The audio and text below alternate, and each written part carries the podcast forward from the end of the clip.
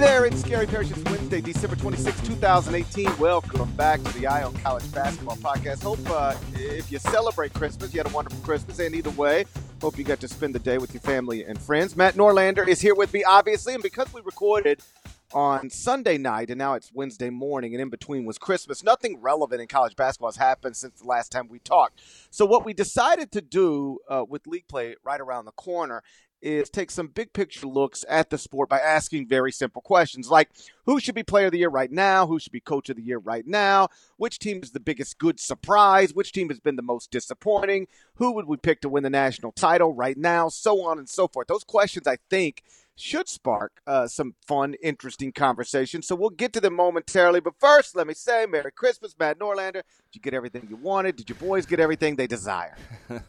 Uh, well, the, the three month old has no idea what's what's going on, no cognizant ability to take in this holiday. So I'm going to appreciate that for all it is, because my three year old was yes, he got uh, well. I mean, he asked for like a thousand things, so he didn't get uh, hardly any of that. But he is also not old enough to really uh, connect one thing to the other. So the stuff that he wanted that he didn't get, he completely forgot about once he saw there were actually presents under the tree.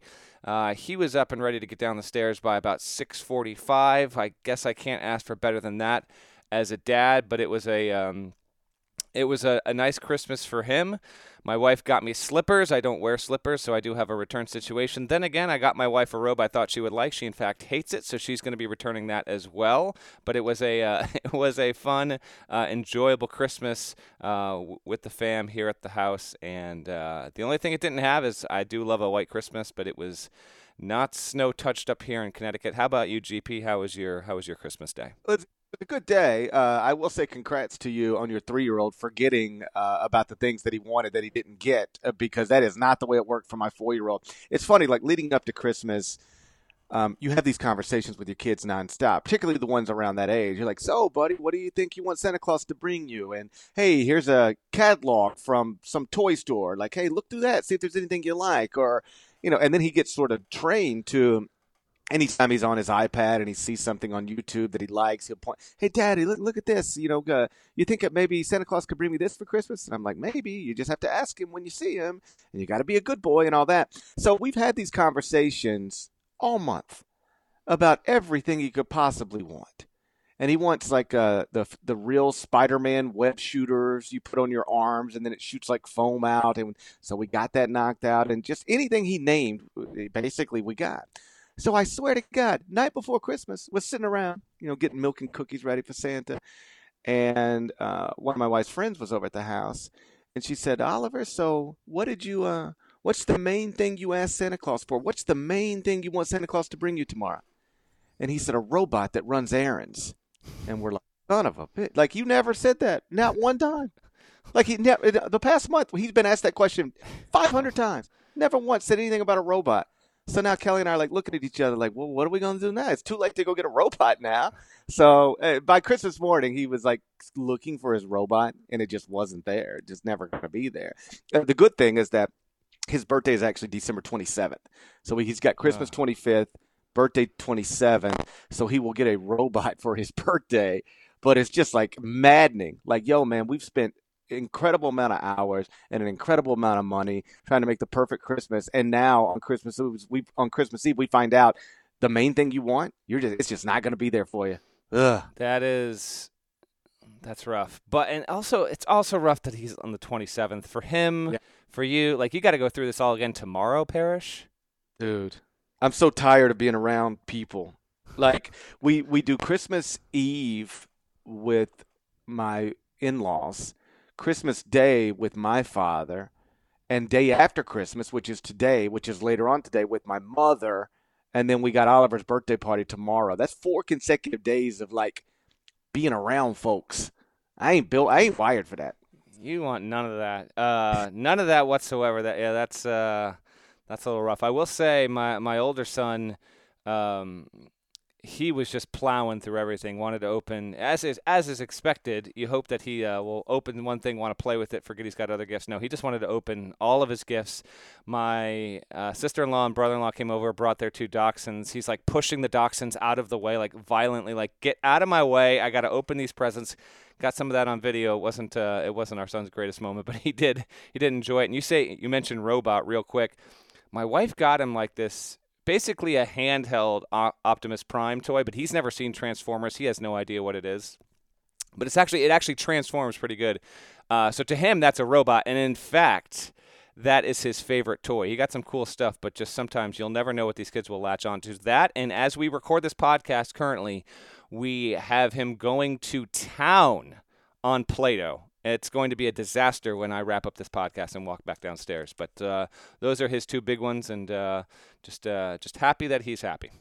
Right. Yeah, we got a lot of Play-Doh too, which means, like you, we have a lot of Play-Doh all over the house um, at, at, this moment. Anyway, let's get to uh, some college basketball stuff. Like I said, um, we're just going to use some big picture topics to try to create some conversations because nothing's happened since the last time that we talked uh, in the sport. As of this moment, most college basketball teams have played either 11 or 12 or 13 games. Uh, so, depending on the team, we're either a little less than a third of the way or a little more than a third of the way through the games that are going to be played before Selection Sunday. So, it's still very early.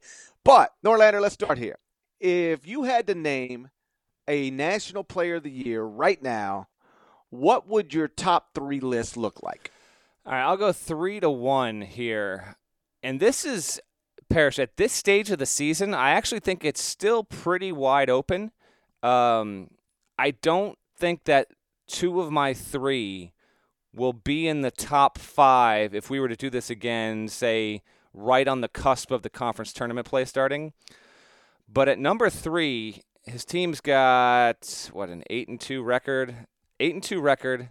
Played a, played a lot of. Uh, not a lot. Played some good, solid opponents. Has been really good against big opponents, averaging 23 points, 9.3 assists. That's the most in the nation. Seven rebounds per game. Uh, an effective field goal percentage of 56.5. It's Ja Morant of Murray State who is becoming a potential top 10 pick in the draft. And I don't evaluate player of the year candidates with draft stock, but in this case, these are dovetailing. Um, Murray State found another gem. I mean, he will be the latest example of a dude that program picked up and is going to turn into a first round pick. He has been awesome. And if you've watched Murray State go up against the likes of some SEC schools, Alabama, Auburn in particular, those two he was really, really good against.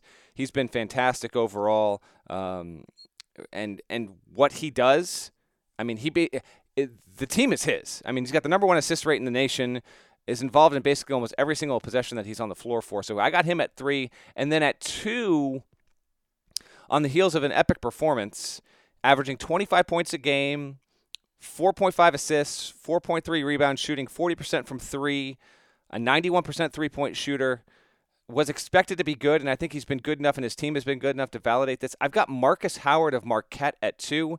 He just went off the other night, had 40 second half points. I still haven't seen if this was uh, written about or tweeted about. I just haven't seen it in the midst of all this Christmas stuff. I don't know how many times we've ever had a player go for 40 and a half ever in college basketball. It's absurd in 20 minute halves to have someone go off for 40. I really don't know if it's ever happened more than six or seven times in the history of the sport. So I've got Howard at two.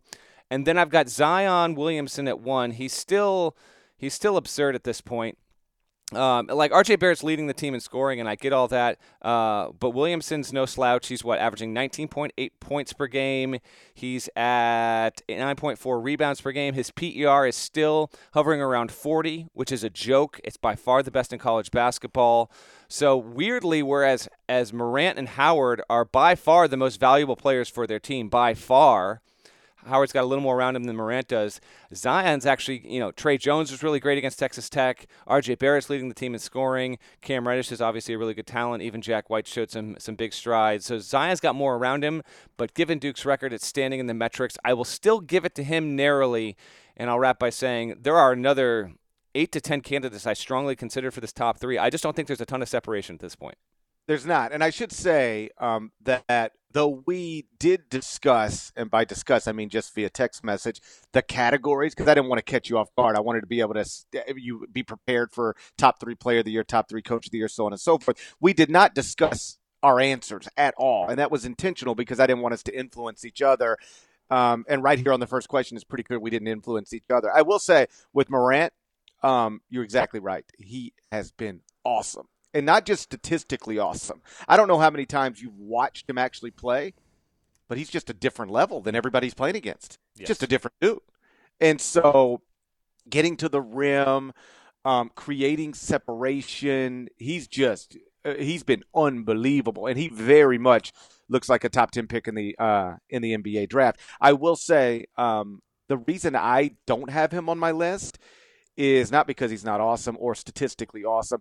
Uh, National Players of the Year don't tend to come from teams that are where Murray State is. Now, Murray State's good. Uh, I think they're like top 65 at KenPom, but I looked this up in the offseason when we were getting ready for to do preseason player of the year, and it's almost like you've got to be on a top 25 team mm-hmm. at the at the very least. Like you it, it helps to be on a top 5, top 10 team, but you can be Doug McDermott or Kevin Durant if you're just so much better than everybody else and win player of the year. But like Creighton was still a top 25 team, Texas was still a top 25 team. So John Morant not being on a top 25 team and probably not going to be on a top 25 team, I, I think eliminates him from the actual award, but he'll be on all the lists and he deserves to be on all the lists. Uh, number three, I went with, um, and I got no interest, uh, uh, I got no. Um, issue with Marcus Howard as well. Uh, because he is on a top 25 team and, and, you know 40 points and a half. I mean, get out of here. He, has been awesome, so perfectly reasonable. But the only one we match on is Zion. Um, at number three, I've got Grant Williams from Tennessee, obviously on a, a, a really good team. It's the team that I have uh, number one in the top 25 and one right now.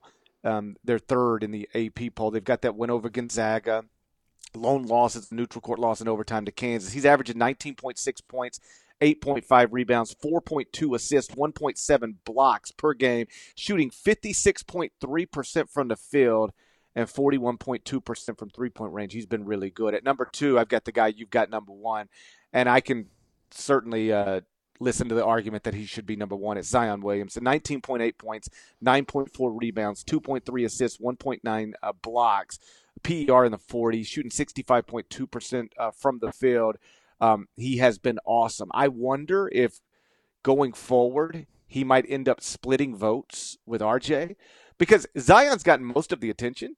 RJ Barrett has been awesome, and and it like but but a little bit overshadowed by Zion because Zion's been more efficient because Zion's more highlights. Like RJ's just more get to the rim, finish with contact. Zion's more, you know, in transition, go catch a ball above the square. One of those makes for a great highlight. The other one is, is fine, but it's not the same. You know, Zion's bumping his head on the backboard. So Zion has, has been the star at Duke, but RJ Barrett is doing some things at Duke that no other freshman's ever done. And I wonder if they won't wind up maybe splitting some some votes here or there. Number one, either way, I've got Dedric Lawson right now because uh, let's just go through Zion's numbers again. Zion, 19.8 points per game. Dedric Lawson, 20.6 points per game. Zion, 9.4 rebounds per game. Dedric, 11.4 rebounds per game. Zion, 2.3 assists per game. Dedric also 2.3 assists per game. Then Zion's getting the 1.9 uh, blocks, uh, but Dedric's getting 1.2 steals. Uh, the, the, big difference between the two, besides one's an elite level athlete and the other one plays really mostly below the rim, is um, Zion's way more efficient than Dedric is. You know, Dedric shooting 53.2% from the field, not good from beyond the arc. But either way, um, just uh, you know, averaging a double double, double double, more points and rebounds per game than Zion for a team that this time last week was ranked number one in the country. Uh, I went with Dedric Lawson one, but I got no issue. Like I said, if if somebody wanted to argue Zion, um, I, you could reasonably go either direction. Yep, Dedric was in my top six. Grant Williams was in my top six. No issues with that whatsoever. Um, will be intriguing to see what we wind up having again by the time we get to March. How these things um, continue, or perhaps fall off just a little bit. Um, all right, you want to do coach next? Yeah, let's go to coach of the year. But first, real quick, check this out. The all new Hyundai 2024 Santa Fe is equipped with everything you need to break free from the dull work week and embark on an adventurous weekend with your family. The Hyundai Santa Fe's features like available H-Track all-wheel drive, standard third row seating, available dual wireless charging pads. You've got the H-Track all-wheel drive so you can take on those dirt trails and kick up some mud, or the third row seating gets your whole family in to experience the thrill together. The dual wireless charging pads make sure that no one gets stuck in the great outdoors with a dead cell phone. Think about those adventurous activities you can do, like me taking a ski trip up with the family, maybe going on a camping expedition, anything and everything. Learn more about the all new Hyundai Santa Fe at HyundaiUSA.com. Call 562 314 4603 for complete details. So I went with Dedric Lawson for Player of the Year right now. Norlander goes with Zion. Both, like I said, are sensible. Coach of the Year up next. Norlander, what's your top three look like? Okay, so I want to stress that this is to this point in the season, okay? And expectations with Coach of the Year tend to have an influence. So at three, I don't expect him to be the winner or probably not top three. I do think if his team continues on this path and does well in what's a, actually a, a quality league, I think that he will receive votes. But uh, Bob Richey at Furman, only loss just happened at LSU has what six road wins, five road wins, including Loyola, and of course uh, against Villanova, which is big. Furman is 12 and one, best start in school history. Um, I think if it had won against LSU, then Richey would really have a great shot. If you can go at a small school and, and come close to to running the table, um, you're going to give yourself a chance. So I've got him. Th- I've got him third overall. The SoCon's good though. They're going to take more losses. I think they're going to be an interesting at-large candidate down the road because when you have to play Greensboro, who's good, East Tennessee State is obviously a solid program, and Wofford might be the best team in the league if it's not Furman. Um, they're going to take more L's. Uh, they're going to have to win some of those games on the road, I think, and Furman's going to be a really interesting case. At number two, this would be my front runner if his team was undefeated, but it also just lost to Marcus Howard and Marquette. Marcus Howard put up 40, and so Buffalo and Nate Oats lost. I've got Oats at number two. Uh, the Bulls, in the midst of their best start ever, uh, also have, just like Furman, a litany of games that have been won either on the road or in neutral uh, in neutral sites. That includes at West Virginia, at Syracuse. You go two and one against Syracuse, West Virginia, and Marquette. All those three on the road. Nothing but respect from me. I will right now give it to a man who is highly respected, and I think uh, we can no longer call him overlooked, underrated. No, he is properly rated. He is viewed as a top 10 unequivocal coach in the sport. His team is still undefeated, made the national championship last year, and lost a lot, but still 12 and 0. John Beilein is my front runner as we prep to flip the calendar to 2019 for Coach of the Year. Every one of those uh, makes sense. We only match on one though. Um, at number three, right now, I'd have Eric Musselman. Uh, 12 and 0 at Nevada, nine double digit wins. I got them ranked third in the top 25 and one. They beat uh, the Arizona State team that beat Kansas, beat the Tulsa team that beat Kansas State. They own six wins away from home already. Beat Loyola Chicago at Loyola Chicago by double digits. Beat USC at USC by double digits. Mostly, I think they've been what they were supposed to be. So if you wanted to not include him, that would be like, okay, yeah, but you know, they're doing what they're supposed to do. Congrats.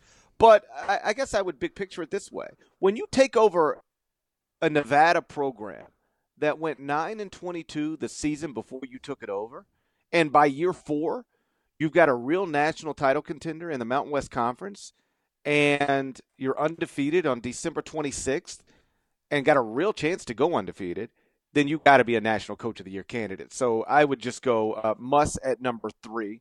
And number two, I've got John Beilein, the guy you've got number one. Michigan was picked second in the preseason Big Ten poll behind Michigan State. They are second in the AP poll right now, 12 and 0, 10 double digit wins.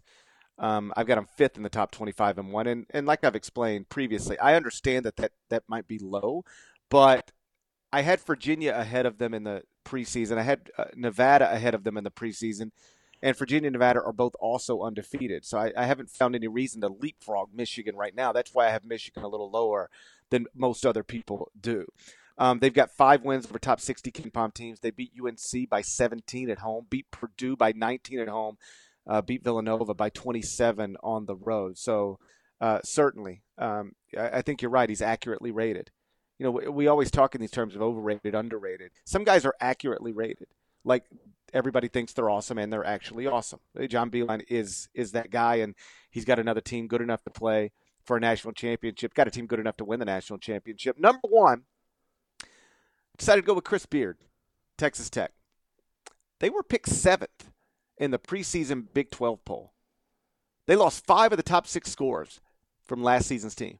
Five of the top six from last season's team, and they're 11th um, in the top 25 and one, uh, or no, 11th in the AP poll right now, 10th in the top 25 and one right now. 10 and one record, all 10 wins by double digits. 18 point win over Nebraska. That's a Nebraska team that's currently 14th at KenPom and they played Duke tough. That's the only loss. Led for most of the game, and not just that's not just a phrase I'm throwing out there. They literally led for most of the game. I believe it was 21 minutes when I broke it down. They led for most of the game. They were tied with 6:30 left, and then Duke just closed, and and and uh, Texas Tech couldn't slow them down or keep up. But again, when you're picked seventh in the preseason Big 12 poll, and you're 10th in the top 25 and one right now um, and you're 10 and 1 with a lone loss in a competitive loss on a neutral court to Duke, and considering it was at the Garden, it's mostly a Duke crowd. Um, that's coach of the year stuff. Chris Beard has been excellent, just like he's been every year he's been a Division One college basketball coach. Yes, he has. Beard was number four on my list. I just barely gave it to Richey. Wanted to give the the Paladins some love because I think they're just going to take some losses. While I think Texas Tech, which will take losses as well, I think Beard is going to position himself by year's end, and he'll certainly come into it. What's interesting is. Um, Texas Tech. This actually makes for a good segue for our next one, which is which is biggest surprise. I have Texas Tech uh, sort of as a tie here, if you might allow me to uh, to kind of to dance on the fence here. See, Tech is such a big surprise for the reasons that you listed and why Beard should be really in the mix of any Coach of the Year conversation. It's number two in scoring defense. Only Virginia's better. Texas Tech allows 52.8 points per game. In scoring margin, only Duke. NC State, which has played a very weak schedule, uh, Virginia Tech, which has been solid, and then Texas Tech uh, is beating its opponents by an average of 22.9. If you're curious, Duke is number one at 27.8. And then field goal percentage defense, Texas Tech is the best in America by far. By far. Opponents are shooting 32.8% against the Red Raiders. The next closest is Old Dominion at 35.2, and then me, to me, an underrated Houston team is third at 36%. So I've got Texas Tech as the 1B surprise. I have to go with Oklahoma here, though. The program was just sputtering out, spinning. It was a super bizarre season last year with Trae Young doing what no one was could have possibly expected, and then it loses Trae Young, loses Khadeem Lattin, who never quite reached his potential. Uh, comes back and it's 11 and 1. It's only lost, yes, it's by 20 points against a good Wisconsin team, but otherwise, Two road wins to start the season, one on neutrals against Florida and Dayton, beat Notre Dame on a neutral, just one at Northwestern, also has wins against Creighton and USC. Um, you know, you throw Wichita State in there, even Wofford as well. Just no one thought Oklahoma would be this. I think if we if you seeded out the NCAA tournament right now, the Sooners would at worst be a three, and maybe even might have a case for a two because, as I mentioned on the previous podcast, they have the most combined quad one and quad two victories of anyone in America right now. So the Sooners are my biggest surprise of the season so far. Totally reasonable pick. I decided to go with Buffalo um, because that's a team that has has obviously uh, been awesome. Like that's a that's a very good uh, basketball team that's won at West Virginia, at Southern Illinois. Um, beat a better than people realize San Francisco team on a neutral court. That's a top 45 KenPom team. They've won at St. Bonaventure, won at Syracuse. The lone loss um, is that is that uh, 18 point loss mm-hmm. at Marquette uh, on the Friday before Christmas. Uh, more to the point, uh, when you talk about surprising, it's like, okay, what were you supposed to be and what are you now? And they started 72nd at KenPom. Right now they're 31st. That is a 41 spot jump. And I don't believe anybody else in the country has jumped 41 spots to a place of relevance. I mean, there might be somebody who was 220 in the preseason and now they're 170, but like whatever. Uh, I'm talking about you went from somewhere to relevance, and it's a pretty big jump. So far, I believe Buffalo um, is is is the team that best fits that description. They're 11 and one, Like I said, lone loss, 18 point loss at Marquette. They've got three top 50 KenPom wins, all three away from home, including the at West Virginia and at Syracuse. But I will say, um, they also have zero wins over top 30 KenPom teams. They are the classic team who, uh, classic's not the right word, but a good example of a team that builds a resume that looks better in real time than it does with the benefit of hindsight. Here's what I mean. Um, after Buffalo lost to Marquette, I bumped them down, and I always had them a little lower than everybody else. But but either way, I bumped them down um, to just behind Marquette. So I think at that point I had Marquette 25 and Buffalo 26 in the top 25 and one. And then, so that happens on Saturday morning. And then on Saturday, of course, Kentucky, which I had unranked, goes and beats North Carolina. And uh, Arizona State, which I had unranked, goes and beats Kansas. So I've got to take those two and jump them in, which I did both into the teens, I believe. And so that ends up bumping everybody down. Long story, not so long. I don't have Buffalo ranked right now. And I've heard from Buffalo fans, like, oh, you know, we're sitting here with only one loss and it's a loss at Marquette. And you just wrote a Poll Attacks column blasting some guy for punishing, uh, te- you know, Texas Tech for losing a competitor, uh, losing a game it was supposed to lose to Duke. And then you punish us for losing a game we were supposed to lose at Marquette. Well, here's the explanation. And like sort of one of my rules, I'm not going to debate this stuff on Twitter, but this podcast is a good place to be able to explain. So Buffalo fans, if you're here, here's the explanation. First off, you I didn't drop you out as much as you just got pushed out by Arizona State and Kentucky after Arizona State and Kentucky got better wins than than than any win you've you've got so far. Um, but but secondly, the whole Texas Tech thing, I, I phrased it intentionally uh, a certain way. For don't punish teams for losing competitive games to teams. I mean, competitive games that they were supposed to lose. Well, Texas Tech was a ten point underdog to Duke, and they lost by ten, um, or eleven. It, but it was still six thirty left tie game, and they led for most of the game. Anybody who watched Texas Tech Duke knows that that was a competitive basketball game. Uh, on the other hand, you were a two and a half point underdog at Marquette. You lost by 18. So there's a little bit of a of, of a different a different thing. And then as for the the resume looking better in real time, like these wins looking better in real time than they do with the benefit of hindsight. Here's what I mean by that. Um, the two signature wins, the one that got e- the the wins that got everybody's attention, right? What were they? It's the win at West Virginia that came early, and then the win at Syracuse. All right. Well, well, look now on December 26th, Western Kentucky and Rhode Island have also beaten West Virginia. UConn and Old Dominion have also beaten Syracuse. So those are still incredible wins. And uh, the issue when you talk about this in this way is it sounds like you're trashing Buffalo. I'm not, tra- dude. Nate Oats would be on my top five coach of the year list right now. Buffalo is my biggest surprise so far. It's amazing what they've been, what they've been able to do.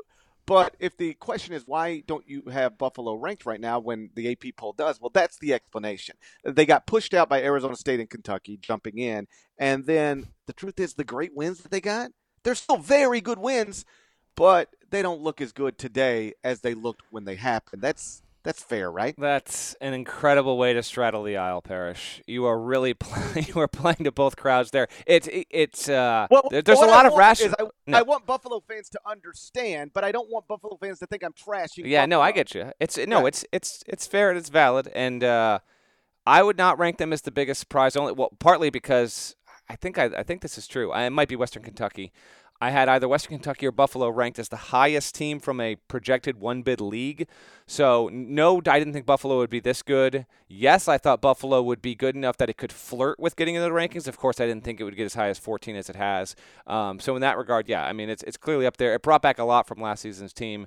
Um, but the way you put it was was totally uh, was totally kosher, and, and I'm and I'm good with it. I would still have Buffalo ranked, but the way that it assembled, I don't, you know, again, I'm not going to quibble with you over that kind of stuff, um, and we'll see if it can uh, if it can climb back in with league play getting ready to roll in the MAC. While I'm making uh, points about uh, I wish things that I wish people would understand, let me make one to Marquette fans real quick because they've been tweeting me like crazy, uh, thinking that I have Marquette too low. I think I've got Marquette 25 or 26 right now. Again, based wherever I had them, they got pushed down a bit by Arizona State and Kentucky uh, jumping in. Um, this is the most common thing I hear from Marquette fans. Uh, how can you have us that low when we've got three top 15 wins? We got three top 15 wins. No, you don't. You have one over Wisconsin at home in overtime. You beat Kansas State when they were in the top 15 of the AP poll, but they're unranked now, 28th at KenPom. You beat Buffalo when they were in the top 15 of the AP poll, but they're 21st now and 31st at KenPom. My point being, you got to stop it. You, you, you, you, can't keep claiming you've got three top okay. 15 wins. That's not going to work, Parrish. you can't keep saying that. Stop. Like, if you want to say I've got Marquette too low, and give some reasons why you think I do, that's fine. I, I, I can acknowledge that you know, I didn't spend Monday's Poll Attacks column uh, uh, punishing people who got Marquette in the top 15 or Marquette 18th or whatever. It's fine, completely reasonable. But it's not unreasonable, wherever it is I have Marquette right now, to have them where I have them right now. They're 30th at KenPom. It's not like they're 11th at KenPom and I've got them 25th or 26th or whatever. They're 30th at KenPom. They've got one top 15 win. The other ones are not top 15 wins. They are accurately described wins over schools that were ranked in the top 15 at the time that this particular game was played. But that does not make them top 15 wins. In other words, think of it this way uh, on Selection Sunday, um, the, the committee is going to base everything off of where teams are slotted on Selection Sunday. That you beat somebody in November or December when that school was ranked in the top 15, if they're no longer in the top 40, that will not register like a top 15 win. It'll register like wherever that team is ranked at that time. This is not a hard concept. Go ahead. You can say whatever you want. No, I got nothing. Uh, I got uh, no. Let's let's close a loop on that and uh, and move on to biggest disappointment here. uh, biggest disappointment. Uh, I guess I'll start. I actually had a list of biggest disappointments. Um, I because... feel like you have an, an ongoing list of biggest disappointments, regardless of whether we're talking college basketball or not. And I want to separate these. These I've got five schools right in front of me that I think qualify. Three for one obvious reason, and and two for other reasons. Um, let's start with the two. Kentucky and Villanova I, I, are, are are disappointing relative to what we thought they were going to be in the preseason, but they are also like seemingly getting on track. You know, Villanova just got a, a billion point win over UConn, and um, they also own a, a, They're the only team to beat Florida State so far this season, and so that that's that's a good resume win. Uh, but they were number nine in the preseason top twenty-five and one, and I don't have them ranked in the top twenty-five and one uh, right now. You could argue that maybe I should. I would argue that based on the resume, um, there's nobody else with a resume like theirs that I have ranked. But I'm I'm I'm not ignorant to the computer numbers that still like them, and I'm not ignorant to the idea that they're um, they're getting better. And Quinerly, Jahvon Quinerly, for, for whatever it's worth, we didn't touch on this on the last podcast. He did play relatively well uh, against UConn. Like Jay threw him out there and just let him play, and, and he looked more like the way he's supposed to look than he had at any other point this season. So Villanova still, um, big picture disappointment, even if they do look like they're getting things on track. Same thing with Kentucky. Um, number one in the preseason top 25 and one. Clearly wrong. I've got them at 19th right now um, a disappointment by any standard, but they might be figuring things out. You know, they we both watched them beat Carolina on a neutral the other day, and not just like you know beat them in the final eight minutes, but basically beat them, bu- you know, uh, tip to buzzer, and um, you know, uh, Ashton Hagans looked like a difference maker on the defensive end. PJ Washington um, is is is is being what he was supposed to be. Keldon Johnson looks like a lottery pick. And so, you know, they, they, they disappointing start undeniably, but might be getting on track. Uh, the other three are just disappointing, period. And one of them is West Virginia. Um, I had them 16th in the preseason top 25 and one. They're sitting here right now, seven and four. They're 48th at KenPom. Got losses to Buffalo, Western Kentucky, Florida, and Rhode Island. Another one's UCLA. Had them number 18 preseason top 25 and one. They're now seven and five, 67th at KenPom. Four of the losses are to top 30 KenPom teams, so I think that should be noted. Uh, you know, they they've they they haven't lost to a bad team, and four of the teams they've lost to are in the top 30 right now. But they have lost five times, and that fifth loss, of course, is a home loss to Belmont. Shouts to Rick Byrd. Um, I think the most disappointing team, though, I'd go with Syracuse. Number 22 in the preseason top 25 and one. Uh, now 8 and 4, 34th at KenPom. So when you compare them to where they were in the preseason to where they are right now, at least at KenPom, UCLA is more disappointing than Syracuse. But like I said, UCLA's losses are mostly reasonable losses. Four losses to top 30 teams. Uh, now they've got run off the court in some of those, but you know, no bad losses, no losses to bad teams. Whereas Syracuse has lost four times to a totally rebuilding UConn team, to a totally like all over the place and banged up Oregon team, to Old Dominion and to Buffalo, and all four of those losses have happened in the state of New York. Um, two at the Carrier Dome, two at the Garden. Only good win is a win at Ohio State, and that is a good win. But they don't have a single other top 100 KenPom win. So if I were trying to find the most disappointing team in the country right now, I think I'd probably land on Syracuse. Syracuse was my number two option. I had Villanova three, Syracuse two, but I went outside the box. I'm glad you didn't mention this, Parrish. My biggest disappointment is the Pac 12, which wasn't eh. expected to be a top three league it has been atrocious. I think it's going to struggle to get three, and it's no guarantee it gets two, which sounds absurd for a major conference. It's the absolute truth. This league is seven to nine against the WCC at this point. The WCC, which is good, but at no point should the WCC ever be outflanking the Pac 12. The Pac 12 has three wins in quad one and 29, if not 30 losses in that same um, you know box, if you will, that same column, that same aisle. It's been horrendous overall. Not one top 40 team at KenPom. Arizona State is the only team in the NET, the net, whatever we want to call this thing, um, that's even in the top 40 is 31. The next closest is Washington at 55. You look across multiple metrics, and the Pac 12 is struggling to put one team in the top 50. It's been a complete letdown, lost out on so many opportunities against big conferences. It can't get those back beating up on each other in the league seems an inevitability. The only team that was even, uh, you know, stand out from a record standpoint was Colorado, which had a really bad non-conference schedule and just dropped two games in Hawaii at the Diamond Head Classic against Indiana State and then Hawaii, which technically got a home game there. So it's just been a huge issue.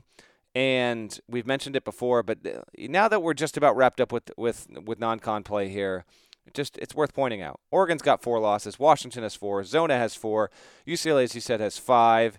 Arizona State's the only beacon in this conference at nine and two. By the way, it might be 7 and 10 against the WCC had the ASU scheduled game against San Francisco not gotten postponed if not outright canceled. That was a road game for the Sun Devils so it actually could actually be worse. Um, you keep going on down the line. Like I thought USC would be something close to last season. It's 6 and 6 Stanford's bad. Utah State's bad. Washington State and Cal are just horrendous. Oregon State whatever. It just lost at home to Kent State, so it's uh, it's an outright disappointment all around. That to me, by far, is my biggest disappointment of the season. On, on Oregon, I think it should be pointed out that undeniably they've been disappointing, but they have not lost a game when both Bol and Louis King have played. Um, so the thought, if you if you want to still believe in Oregon, it's like let them get healthy, let both their five star freshmen be on the court at the same time, and, and they'll be fine. But the league is just a nightmare, and it, it shouldn't be. You know, like I, I, I, you know, UCLA when you've got a league with Oregon slash Nike, uh, UCLA and Arizona, you should always be not this. And yet UCLA's been disappointing. Arizona's recruiting class got dinged by the uh, FBI scandal, and then Oregon's injured. So perhaps that's the explanation. But and I, you know, I think there's good things on the horizon. Um, either Steve will get this figured out, or UCLA will go make an incredible hire. I would assume. Uh, Sean's got a you know top shelf recruiting class on the way at Arizona. They'll be good again really soon. Um, USC has got an incredible recruiting class on the way. They'll be good again really soon, but uh, it's not even close. If you're talking about biggest disappointment among leagues in the country, it's the the Pac-12 by a significant margin. Let's close on this. Uh, we both had our thoughts in the preseason about who sh- should be the favorite to win the national title. Again, embarrassingly, I went with Kentucky. You, I believe, went with Kansas. Uh, it's now December 26th. If you had to only pick one team and your youngest son's life depended on it, who would you pick to win the national title? That's just so dark and dramatic. Um, I'm going to step off Kansas slightly. Uh, one for just, you know, why not? Let's vary it up and make things interesting. but also this team is not yet at full strength. And if it is, and it enters into the NCAA tournament, conceivably um, having won, I don't know, 17, 18, 20 in a row, or 20 of its past 21, then yeah, I think it's going to be a very trendy pick to win the national title. Its first ever. I'm gonna. I'm going to go with Gonzaga. It's got two losses. There are still undefeated teams and one loss teams in the mix. But you know what? Doesn't have Geno Crandall at the moment. Has not even had Killian Tillie at the on the floor. Still the number one offense in America. The best two point shooting team. Best effective field goal percentage in America. I'm going to take Gonzaga, and obviously it's a crowded field at the top. I think you can easily make a case for about eight or nine teams to be in the mix for um, reasonable national title picks. So I'm going to pick the Bulldogs. I don't think you're with me, Parrish, but I know you don't have Kentucky. So who are you riding with? I'm going to go with Duke. I'm going to try. You know, I, am not going to get so boring, I'm, so predictable. I'm not going to make this complicated. I mean, you start looking at what this Duke team is, and uh, while uh, w- acknowledging that it's a single elimination tournament, so who you know who knows, um, and I do think that this is a year where you know you could reasonably pick five or six different teams to win the national title. Gonzaga is one of them. Duke is obviously one of them. Virginia's another. Michigan's another. Kansas is another. Uh, Nevada's another. I think Tennessee is even another.